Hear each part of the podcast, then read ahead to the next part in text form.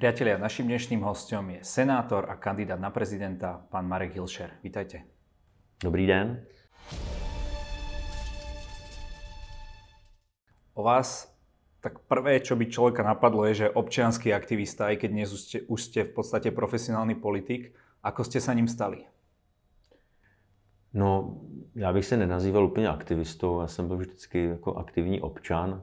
Začalo to už někde na, na Gimplu, kde jsme pořádali třeba nějaké divadelní vystoupení a, a, a potom, potom eh, jsem na vysoké škole teda se stal členem akademického senátu, tam jsme řešili nejrůznější věci od toho, že nebyly záchodové papíry eh, nebo toaletní papíry na záchodě až po třeba demonstrace proti eh, takovým skrytým privatizacím a tunelování nemocnic.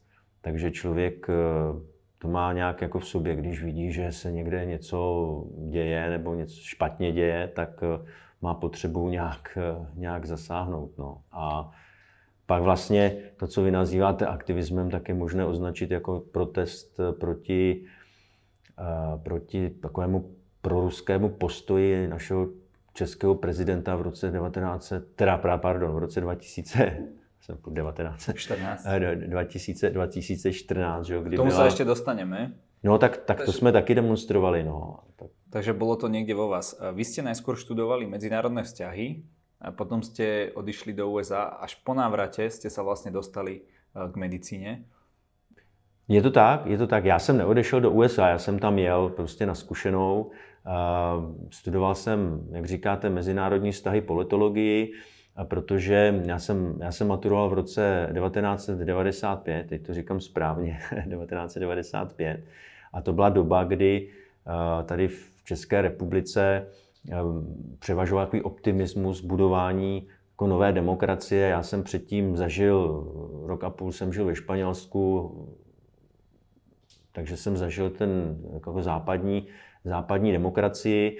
Měl jsem srovnání s tím komunistickým režimem, takže v tomto ohledu jsem měl jako potřebu se nějak zapojit do budování té, té nové Jste demokracie. Jste jakože v té Americe obkoukat a tuto... Ne, to ještě, to ještě, to ještě tak nebylo a uh, pak teda jsem studoval tu politologii, dostal jsem se na stáž do parlamentu České republiky, to byl, to, to už se psal rok 97, byl jsem někde ve druhém ročníku na vysoké škole. A to zrovna začaly takové korupční skandály v České republice s mrtvými sponzory a ukazovalo se, že, že ehm, jako není úplně zas tak důvod k optimismu, že ta politika tady se dělala poměrně jako špinavě, nejrůznější tunelování, no a tak já jsem se zamyslel ještě nad tím, co budu v životě dělat. Nechtělo se mi hned být v nějakém stranickém sekretariátu a být na politice přímo jako existenčně závislý, protože jak říkám, opravdu se mi nechtělo hrbit někde a tak jsem se rozhodl, že půjdu ještě studovat medicínu, takže jsem ve 24 letech se rozhodl pro medicínu a udělal jsem to nejlepší rozhodnutí mého života. Tu jsem vystudoval a pak jsem učil na fakultě a dělal jsem vědu. Onkologii jste se věnovali? Ano, lékařskou vědu. Keď se bavíme o tom občanskom aktivizme, tak eh, v 2008 vy ste organizovali protesty proti privatizácii fakultnej nemocnice, takže tam to nejako vzplálo? No, to už jsem vlastně zmiňoval. Ono to nebyla úplně privatizace, ale bylo to taková, my jsme tomu říkali skrytá. Tam šlo o převedení fakultních nemocnic na akciové společnosti. Tehdy to dělala vláda pana premiéra Topolánka a e, stáli za tím lidé, kteří dnes jsou vlastně popotáhováni u soudů a, a vlastně jsou spojováni s korupcí, takže my jsme neměli k tomu vůbec žádnou důvěru už jako, jako studenti e, a proto jsme organizovali protest. Tehdy jsme rozvěšovali na most tady v Praze velké transparenty, které jsme sami vyráběli a nám se tehdy podařilo to vlastně zvrátit. Nechci říct, že to byla jenom naše zásluha, ale, eh, ale naše zásluha byla to, že se to veřejnost také dozvěděla, že se to dostalo do médií. Já si tehdy vzpomínám, že s náma dokonce ten ministr Julínek jednal a nechtěl, abychom jako studenti vystupovali proti tomu. No a nakonec od toho ta vláda ustoupila, protože se ukázalo, že to byl takový velmi, velmi jako pofiderní, pofiderní podnik. Takže to byl takový, eh, řekl bych, úspěch a možná i přesvědčení o tom, že když člověk se snaží něco dělat, když, když vystoupí proti něčemu, o čem si myslí, že není správně, tak se může někdy podařit i, i zvítězit. V 2012 ste boli jedným zo spoluorganizátorov Týdnu neklidu. Toho som sa ešte aj ja zúčastnil ako študent. No, to. Uh, proti reformám ministerstva školstva. No a vtedy to bolo také pamätné, že ste zhadzovali melóny uh, z balkona alebo z okna právnickej fakulty. Pomohlo? Je to tak, taky to pomohlo tehdy, taky vlastně se podařilo vytvořit. Tehdy dokonce protestovalo zhruba asi 10 tisíc lidí po celé České republice. Říká se, že to byl jeden z největších protestů, nebo do tehdejší doby to byl jeden z největších protestů vlastně po sametové revoluci, když dnes nepočítáme ty protesty proti, proti vládě Andreje Babiše. A tehdy se nám také e, celá řada věcí nelíbila. Asi nemá smysl teď rozvádět úplně, co to bylo. A těch 90 milionů tehdy, nebo 80, už si přesně nepamatuju, kolik jich bylo, tak vlastně reprezentovalo jakousi studii, která stála tehdy takovýhle obrovský balík peněz a vlastně nepřinášela nic, eh, nic dobrého a nic pozitivního v tomto ohledu. Takže jste za využívání takýchto vizuálních pomůcek? No, víte, ono, zpočátku člověk eh, se snaží podepisovat petice, snaží dělat různá prohlášení opravdu jako vážného charakteru, ale vlastně zjistíte, že eh, si toho nikdo nevšímá. Jo. Eh, takovou zkušenost jsme měli už třeba například s, s knihovnou eh, tady v Praze s Národní knihovnou, kdy jsme eh, protestovali proti jakési přestavbě té, té knihovny, která vedla k tomu, že by už tam nemohli chodit studenti v té době, nebo měli jsme z toho obavy a napsali jsme nejdřív nějaké prohlášení a nikdo si toho vlastně vůbec nevšimnul a to prohlášení dávalo smysl. Nicméně pak někdo přišel a postavil se před knihovnu v nějakém dobovém kostýmu, vzal si tam, vzal si tam globus a, a stůl, eh, zavolal novináře a najednou tam bylo plno novinářů a eh, na ten problém se poukázalo a začal se řešit. Takže ono bohužel ta současná doba funguje tak, že pokud neuděláte nějaký happening nebo, nebo nějaké, nějaký výrazný, výrazný protest, tak uh, vážných slov si uh, nikdo moc nevšímá. My máme takého politika na Slovensku, ktorým sa týmto preslávil a nakoniec aj vyhral voľby. Neviem, či viete, o koho ide. Volá sa Igor Matovič. Eh, tak to už vím, ale jak se proslavil, to nevím. Já vím, že teda pouze vystupoval poměrně radikálně nějak v parlamentě snad, eh, no, akože, možná urážlivě taky, nebo... Úplne bežné boli vizuálne pomôcky, ale bola kauza taká, eh, že sa mali kúpiť nejaké byty, o ktorých nebol záznam a ono sa povedalo, že sa platilo, myslím, 5 miliónov eur v keši. A oni tam zobrali tie peniaze a začali ich tam vysypávať proste z týchto tašiek. To znie ako niečo, čo by ste možno urobili vy. No tak jako to, je, to potvrzuje to, co jsem říkal. Pokud se to někde napíše, tak to nikoho nezajímá. Ale pokud se někde vysype balík peněz a je to vidět, tak se o to začnou lidé zajímat. Takže jde o to, eh, jakou formu zvolit a bohužel současná doba, já bych se klonil pro tu první, kterou jsem říkal. Já pocházím z akademického prostředí, takže jsem radši pro to nějak vážně argumentovat, věci popisovat možná někdy trochu složitěji, ale ta současná doba tomu nepřeje a žádá si hesla, žádá si, jak říkáte, takové obrazové, obrazové stvárnění těch věcí, aby se, aby se o to někdo vůbec zajímal. A tak je asi potřeba volit takové formy, ale vždycky to musí být podle mého názoru slušné, musí to být nenásilné, řekl bych jako míru milovné v tomto ohledu a, a pak to asi má nějaký efekt. Tak teraz, keď nás diváci pozerajú, tak si tiež možno tak hovoria, či ten náš pán minister by predsa len radšej e, nepísal tieto prehlásenia a tak ďalej, ale on, on je donútený robiť takéto veci, neviem, či viete, aj sypal injekčné striekačky na hlavu kolegovi a tak, tak ďalej, čiže boli tam viaceré veci. Ještě, ještě důležité je také zmínit, že něco jiného, když to dělá občan, si myslím, a když to dělá minister. Minister samozřejmě musí volit... poslanec, poslanec. On byl poslanec, jo. A nebo když to dělá poslanec. Samozřejmě to už je zase jako jiný stupeň. Myslím si, že u, u, u občana nebo u běžného občana, který není v takovéto funkci, tak, eh, tak často ti občané jsou zoufalí z toho, že se nic neděje, že vlastně média eh, jim nevěnují pozornost při řešení nějakých problémů. Eh, poslanci by měli mít jiné nástroje k tomu, jak, jak věci ukazovat. No len možno někdy Alebo ministři dokonci. No ale či to nie je niekedy tak, presne ako s tým občanom, že tie štandardné metódy proste nefungujú a musí ísť do takýchto vecí? Tak, také to tak je, bohužel. Uh, vy ste sa ešte preslávili aj tým, že ste sa na tlačovej konferencii vyzliekli do pol tela na podporu uh, vtedajšieho premiéry, premiéra Sobotky. Uh, to je ešte v poriadku? Obnažovanie do pol tela? Tak já myslím, že chlap do půl těla, že to není nic, co by mohlo nějak morálně pohoršovat. My jsme tehdy byli opravdu zoufalí občané, kteří sledovali eh, vpád ruských vojsk v roce 2014 na Ukrajinu. Eh, tehdy nás to velmi trápilo, protože nám to připadalo jako, nebo připomínalo nám to rok 1968, eh, okupaci Československá vojsky Varšavské smlouvy, tedy řekl bych především Sovětského svazu. A byli jsme zoufalí z toho, že česká vláda je k té věci velmi leknavá, že spíše jí zajímají to, jestli se budou do, České, do, do, do Ruska eh, dodávat paštiky. Eh, a český prezident se k tomu stavěl úplně opačně, to znamená naprosto pro Putinovsky a víme, co to potom všechno eh, jako způsobovalo. Dneska se ukazuje, že ten náš protest byl naprosto oprávněný. My jsme také měli na těle napsáno premiére odvahu, to byl jeden protest, pak jsme měli druhý protest před, před ruskou ambasádou, kde jsme měli na těle napsáno Putin killer, Putin je zabiják. A tehdy si z nás dělali blázny. Říkali si, co to je, co to je za šílence. My jsme neměli jak, jak na to upozornit, protože si toho nikdo moc nevšímal a opravdu nás to trápilo. A takže jsme zvolili tuhle tu formu. No a dnes se ukazuje, že jsme měli pravdu, bohužel.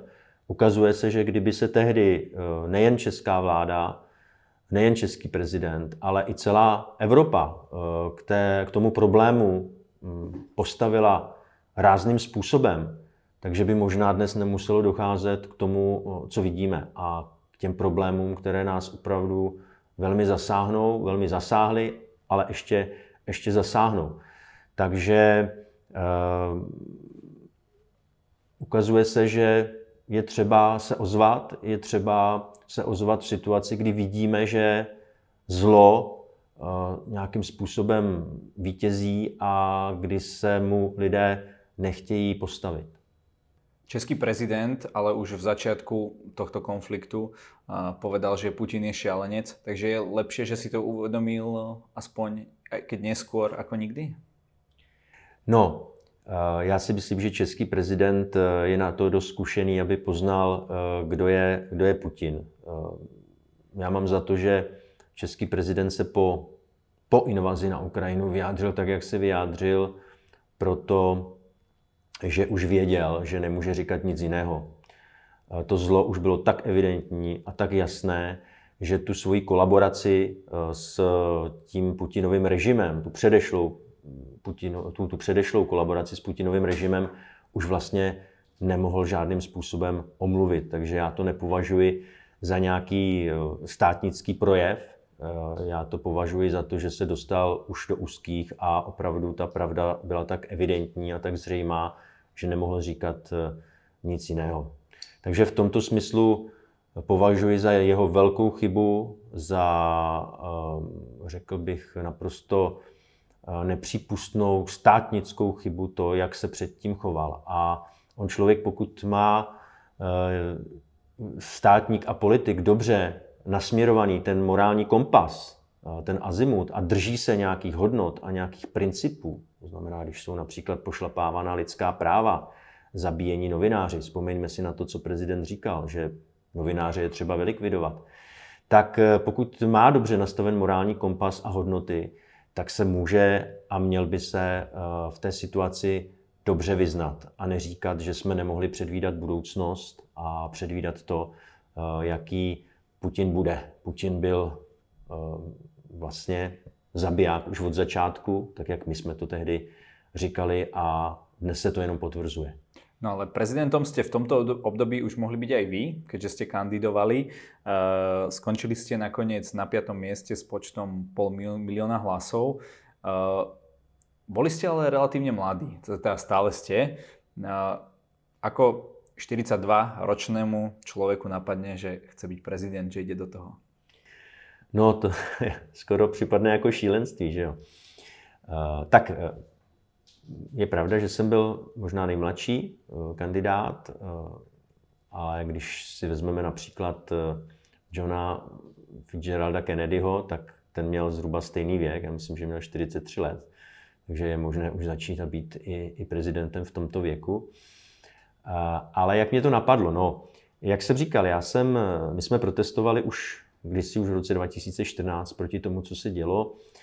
Já jsem také se znepokojením sledoval to, jak se vlastně politika začíná měnit eh, tím směrem, že přicházeli různí miliardáři, eh, kteří si vytvářeli strany a, a vlastně se snažili těmi svými penězi jak si přivlastnit eh, jako český stát politiku. A to mě trápilo, a tak jsem přemýšlel nad tím, co by se s tím jako dalo udělat a v jednom takovém impulzivním momentu, kdy jsem byl opravdu na, musím říci, jednání českého prezidenta naštvaný, tak jsem si říkal, jak by se s tím dalo něco udělat, jak bych mohl argumentovat eh, proti eh, těm jeho slovům.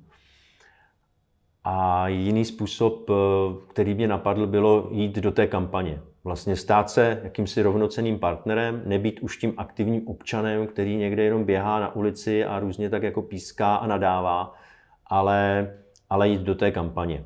Takže to byl ten takže hlavně bylo ta kampaň. To byl ten, to byl ten, pr, to byl ten prvotní, prvotní nápad. Hlavně bylo postavit se, postavit se a říct si jasně, co si člověk myslí o té politice, ale nejen o prezidentovi, ale i o tom, jak se ta politika začala proměňovat a pak se k tomu začaly přidávat další důvody.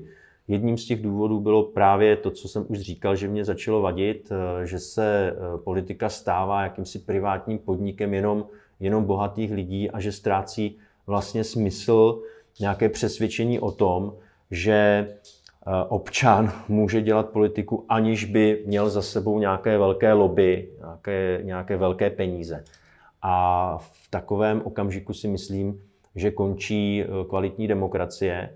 A já jsem si řekl, že je dobré se tomu podstavit, že by bylo dobré, kdyby nějaký občan, jako občanský kandidát, aspoň částečně v té volbě uspěl a mohl by ukázat a dát ten příklad, že je možné se do politiky zapojovat, že je to důležité a že je to naprosto na místě.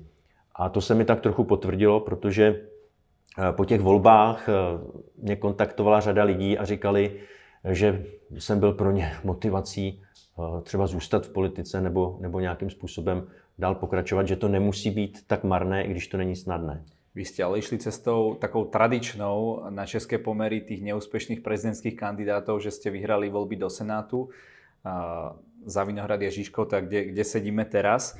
Um, nevím, kol, koľko ste senátor? Dva, tři roky? No, teď budu čtyři. Aha, tak už čtyři. Na podzim. Na tak, podzim. Tak už eh, čtyři. Eh, pozeráte sa teraz eh, na tú politiku diametrálně jinak, keď ste vnútri, alebo stále to vidíte rovnako? Stále stejný. Stále stejně, já jsem zůstal stejný v tomto ohledu.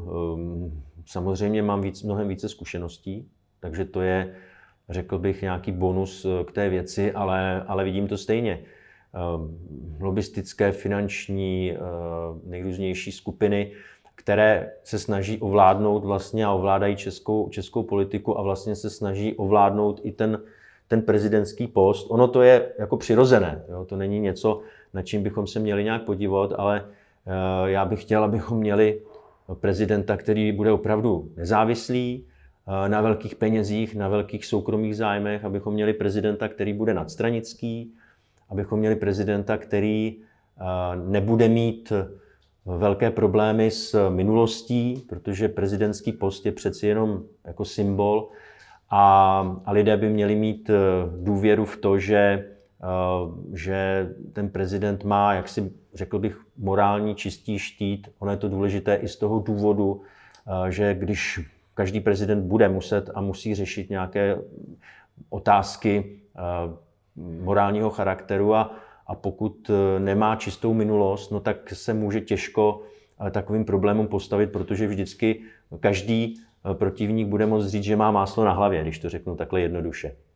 Nevím, jestli se to řekne i na Slovensku takhle. Ano, ano, ano. A, a, a v tomto ohledu eh, to trvá stále stejně, ten, ten můj, ten můj, ta, ta moje myšlenka eh, toho vstupu eh, do toho, do toho prezidentského, do toho prezidentského klání. Mne skôr išlo o to, že ako senátor už to nie, nie je v pozícii aktívneho občana, kedy si môžete zobrať agendu a takto ísť potom, hej. Ja neviem povedať, že tuto ten strom musí ostať. Ako senátor možno musíte rozmýšľať, aj keď asi o, to, o tomto nerozhodujete, že či namiesto toho stromu, či tam nemôže byť nejaký obchod alebo nejaká továreň, ktorá zase bude zamestnávať ľudí a tak ďalej. Či ste z tohto pohľadu nezískali uh, nejaké také nové skúsenosti, že aj ten aktivizmus vidíte trošičku inak, že možno ten aktivista je príliš jednostranne zameraný? No ne, tak eh, řekněme aktivní občan. Jo? Aktivní občan vždycky hájí nějaký zájem. To je, to je přirozené a každý ten zájem je potřeba posuzovat. To pak dělá ten politik. Jo. Takže aktivismus je naprosto v pořádku, eh, aktivní občanství je naprosto v pořádku. Já bych mohl dát řadu příkladů teď z té mé praxe eh, politické, kdy se ukazuje, že je třeba, aby občané byli v tomto směru aktivní. Takže já v tomto jsem svůj pohled na, na, na aktivní občanství nezměnil. Je pravda, že teď jsem v pozici, kdy musím eh, poslouchat vlastně řadu zájmů a politik by měl pak eh, rozhodovat, eh, pokud možno ve veřejném zájmu. Ne v zájmu nějakého třeba soukromého, soukromého zájmu nebo, nebo, nebo nějakého občanského zájmu, ale měl by hledat jakýsi kompromis, kompromis mezi eh, těmi jednotlivými zájmy. A to by měl dělat podle svého nejlepšího svědomí a vědomí. Neměl by to dělat na základě nějaké třeba korupce, která může být eh, častá, ale to pak už je na občanu, aby tohle to mm, posoudil. Eh, vy opět kandidujete na post prezidenta v budoucí rok. Prečo? No já už jsem to řekl. Eh, já si stále myslím, že je třeba, aby v České republice byl občanský, nadstranický a, a nezávislý tam kandidát. ostatních vašich superů? Já to neříkám, já nehodnotím ty ostatní soupeře v tomto ohledu. Já si myslím, že to splňuji. Já už navíc i splňuji to, že mám nějakou politickou zkušenost, protože to mě bylo eh, vyčítáno před těmi necelými pěti lety, vlastně před pěti lety už se dá říci, eh, kdy lidé říkali ano, je to fajn, ale vlastně nemá politickou zkušenost. A ono se ukazuje i v různých průzkumech, že opravdu občané eh, si žádají nějakého nezávislého nastranického kandidáta, který bude Eh, hájit ten eh, veřejný zájem před tím čistě soukromým zájmem, eh, ale že také chtějí kandidáta, který bude zkušený politicky. A ono to jde tak trošku proti sobě. Občanský kandidát, nezávislý, nadstranický, ale zároveň zkušený v politice, to jsou trošku kontradikce. Ale já si myslím, že v mém případě se to docela dobře snoubí, protože já jsem tím nezávislým a nadstranickým kandidátem zůstal, přestože jsem vstoupil do Senátu. Ono to vlastně ani jinak nešlo, protože tu podporu, kterou jsem získal, tak byla poměrně, poměrně značná. Získal jsem 450 tisíc hlasů a stál jsem před rozhodnutím, zda jako zmizet a, a, a vlastně udělat medvědí službu tomu, co jsem vlastně říkal a co jsem hlásal. Zapojujeme se, dělejme demokracii lepší. A nebo jestli pokračovat. Takže já jsem se rozhodl pokračovat, nechtěl jsem zmizet a jedna z možností, nebo dá se říci jediná možnost eh, v té době, jak zůstat v tom veřejném životě, bylo kandidovat do Senátu. Takže to je ten důvod.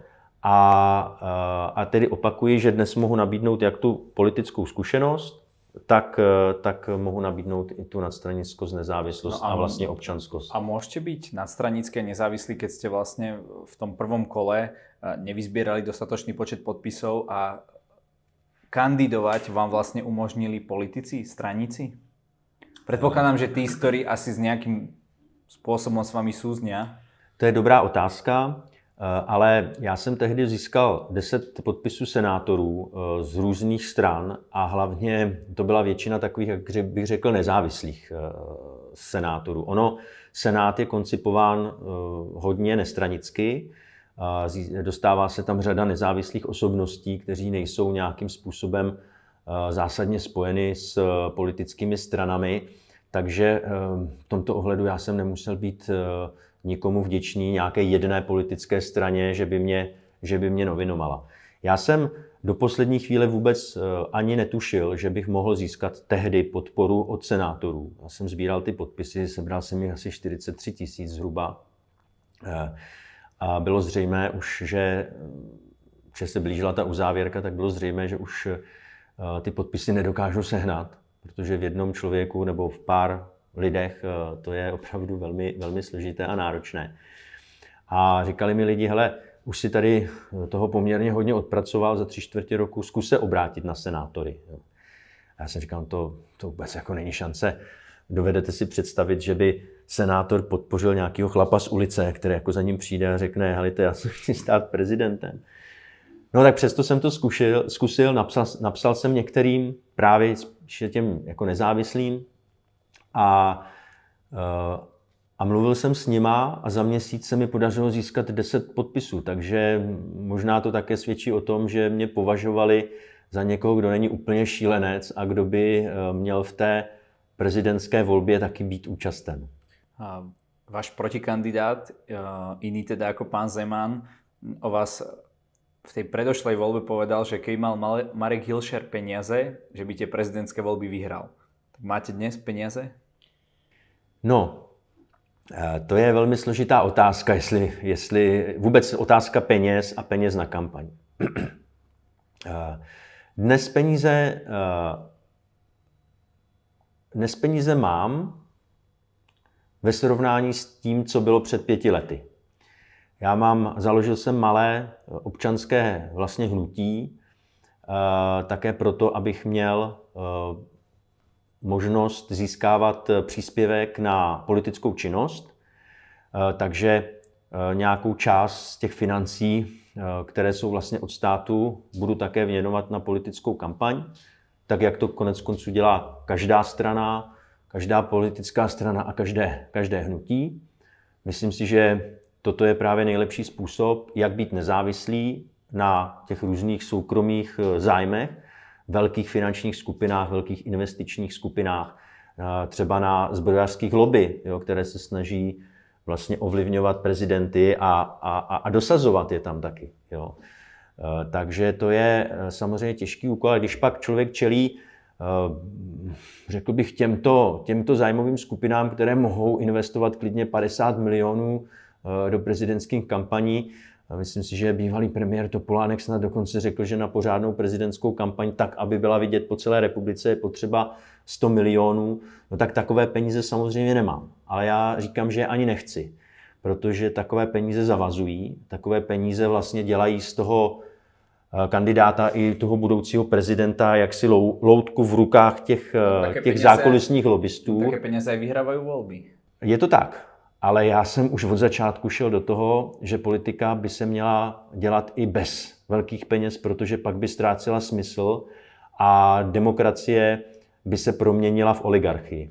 Takže to je eh, moje myšlenka, to je to, co bych chtěl říkat i jako prezident a, eh, a myslím si, že tento autentický příběh může té společnosti a vůbec demokracii přispět. Já mám za to, že je na místě také hovořit, a o tom chci hovořit eh, i v té své kampani, hovořil jsem o tom i minule, že je na místě uvažovat o jakémsi občanském, občanském sponzorování politiky. To znamená, že když každý občan přispěje tomu svému kandidátovi malou částku, a když se to pak to může, spočítá, to může, může, může, může, ale lidé na to ještě nejsou tolik zvyklí. Jo? Čili kandidát, který by spolehal jenom na to občanské sponzorování, tak nikdy nesežene 100 milionů nebo 50 milionů. Jo? Můžete být ale... první.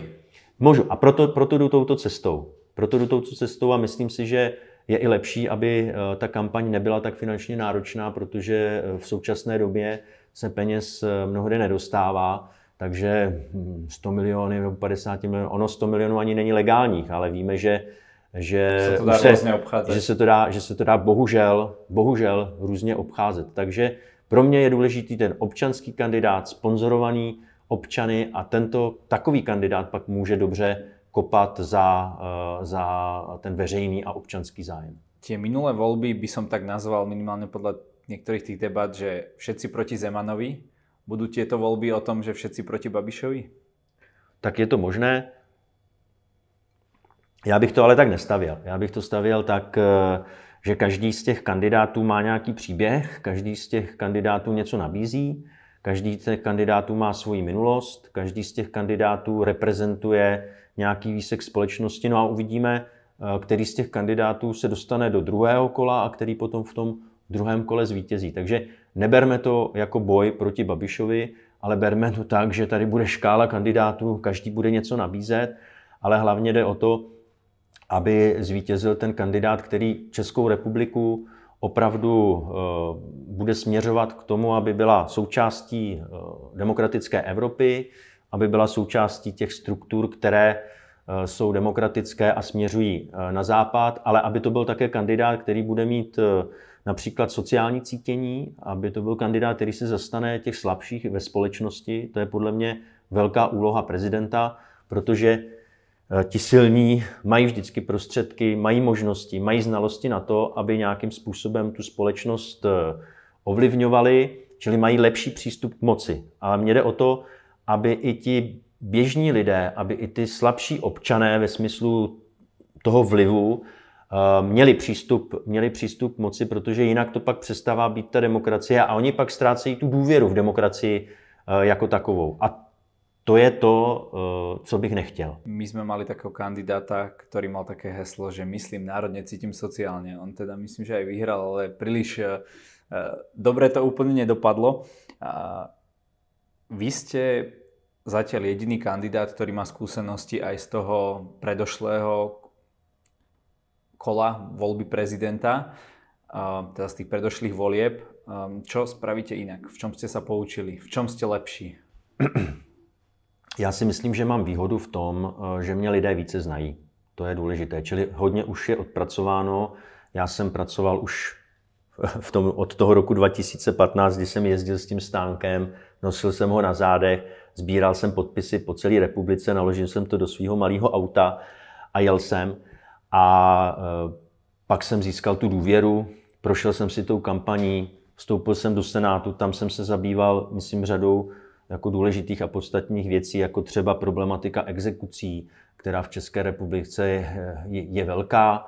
Do exekucí bylo zatažena eh, řada, řada politiků v tomto ohledu. No, Takže náš to, jsou věci, to jsou věci, kterým jsem se věnoval. Věnoval jsem se, jsem členem sociálního výboru, takže zapojoval jsem se do podpory, do podpory, ehm, do podpory třeba lidí, kteří pečují eh, o, o, o ostatní lidi tak to jsou všechno věci, které jsem, které jsem dělal. Bojoval jsem proti tomu, aby Česká republika byla závislá na, na Rusku, co se týká energií.